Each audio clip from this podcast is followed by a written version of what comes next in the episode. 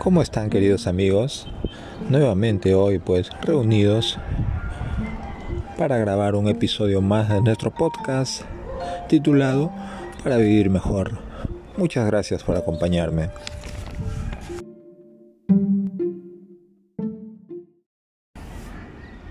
El tema de hoy es la práctica hacia el maestro. Y quiero comenzar esta pequeña conversación contándole pues una anécdota que me ocurrió hace ya bastantes años. Y bueno, estando en la universidad, pues la primera vez que me pidieron que salga al frente en un curso de sociología, me parece, y que me presentara tal como lo estaban haciendo todos, ¿no? No fui el primero, tal vez estuve en, en la posición intermedia, algo así. Pero lo que sí recuerdo claramente es que tenía, de pronto antes de salir me estaba embargando un, temor, un miedo, ¿no? Y yo rogaba que se diera el caso de que no me hicieran salir, pero llegó. Llegó y tuve que levantarme ahí contra mi voluntad. Mientras caminaba hacia el frente decía, pucha madre, siento temor. Me, me sentía así, atemorizado. Así que llegué al frente, no quería dar la vuelta para mirar a mis compañeros. No había otra salida, tenía que hacerlo. Así que volteé y ocurrió pues lo que me temía, ¿no? Dije buenos días mientras pasaba la saliva a cada segundo. Mi nombre es Segundo Serrano y, sentía que me estaba poniendo súper rojo, me estaba poniendo colorado de la vergüenza. Y, y, en definitiva, pues esa presentación fue de todas maneras un desastre, ¿no? Siento que lo hice muy mal y, y me dio mucha pena, pues tenía mucho que decir, me hubiera encantado con, contarles muchas cosas acerca de mí. En fin, fue una mala experiencia y que en ese momento decidí que no volvería a pasar. Pero ¿cómo evitamos que esas reacciones naturales dejen de ocurrirnos? ¿Acaso podemos controlar pues las reacciones químicas corporales que ocurren en nuestro cuerpo con tan solo una decisión? Pues amigo mío, con tan solo una decisión no podemos, no podemos decidirlo. Pero ¿saben cómo podemos decidir que no ocurra más eso?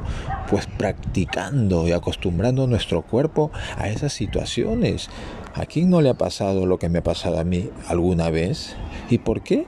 Porque era una situación nueva. Era una situación nueva para mí ir y pararme al frente.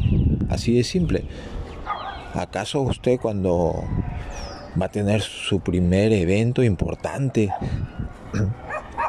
y de repente usted es un jugador de fútbol, no sientes que, pucha, que el temor te quiere ganar, que no sabes cómo lo vas a hacer.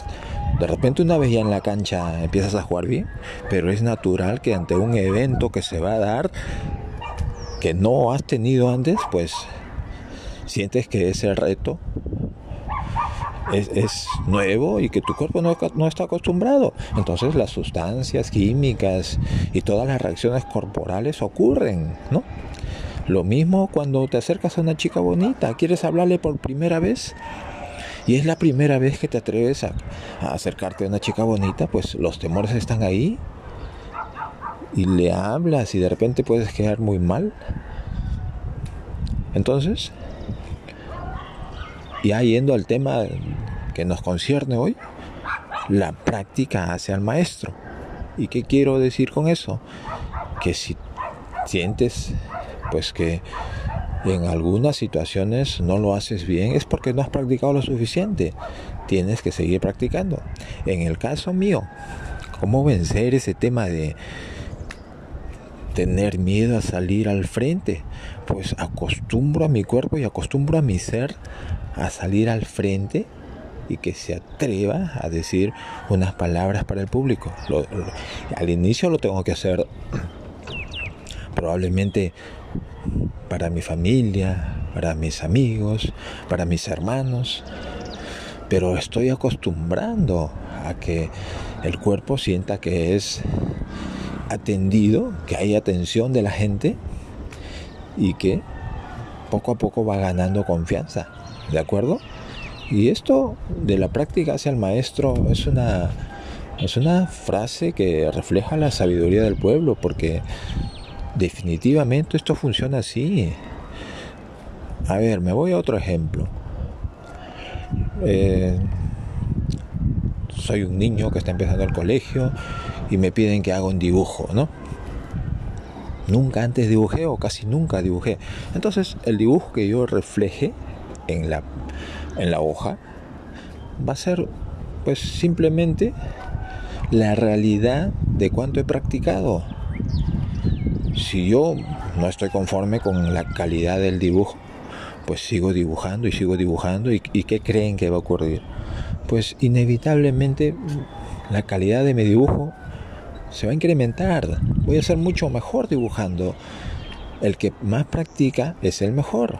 Obviamente aquí también, bueno, si ya nos vamos a otros ámbitos, por ejemplo, los deportistas de élite, ¿no? Al practicar y al practicar y al practicar se hacen cada vez mejores. Pero también ya entran otros conceptos. Por ejemplo, si soy un futbolista y, me toca, digamos, jugar, yo, yo probablemente ya reconozca cuáles son mis deficiencias y cuáles creen que van a ser mis deficiencias. Pues van a ser aquellas en las que menos practiqué. Es así de simple.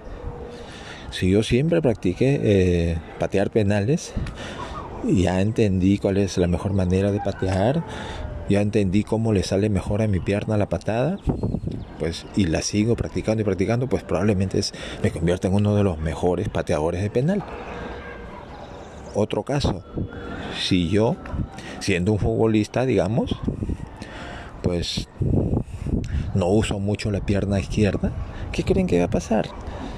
No voy a ser bueno utilizando la pierna izquierda. Así de simple, es una conclusión así, porque así se dieron las cosas. Si hubiera practicado mucho el utilizar la pierna izquierda, ¿qué creen que pasaría? Sería bueno utilizando la pierna izquierda. Simple conclusión, ¿no? Entonces, estos ejemplos nos están diciendo que la práctica hace al maestro. Si usted quiere escribir un libro, pero no tiene experiencia escribiendo, empiece haciendo un blog, ponga ahí sus ideas, su, su escritura probablemente no sea la mejor, pero usted la irá reconociendo y la irá mejorando de a pocos, porque irá detectando los errores que comete al escribir. ¿Tiene mala ortografía? Aprenda, practique, analice. Eso es practicar. Y, y mejorará su ortografía. Entonces, estamos pues llegando a la conclusión de que si queremos ser buenos en algo, tenemos que practicar. Exactamente lo mismo ocurre con los postulantes a los exámenes de admisión. Quien más practica, quien más estudia, quien más se prepara, es el que va a tener más posibilidades. Aquí también hay que hacer una salvedad, ¿no es cierto? Si practicas mucho vas a ser muy bueno, ¿de acuerdo? También es cierto que hay algunos que tienen, digamos, a su favor la capacidad de entender un poquito más rápido las lecciones, ¿no? Ese ya es un, digamos, un talento, una actitud que tienen y que la pueden aprovechar, pero eh, en ambos casos, entre personas con mucho talento, quien más practique va a ser el mejor. Entre personas con talento mediano o del mismo nivel, el que más practique va a ser el mejor. Sigue siendo válida la afirmación la práctica hacia el maestro. En ese sentido, pues muchos de nuestros o de nuestras deficiencias, nosotros las vamos a poder corregir o casi anular, pues llevando a la práctica lo que no manejamos. ¿Quieres ser un gran orador? Practica, practica. ¿Quieres ser un gran escritor? Empieza a escribir, ¿Quieres ser un gran lector? ¿Quieres ser un, buen padre? aprende y luego practícalo. Bueno, queridos amigos, con mucho cariño, pues, este pequeño conversatorio, tratando de que de alguna manera, pues, nuestra vida sea un poquito mejor. Muchas gracias.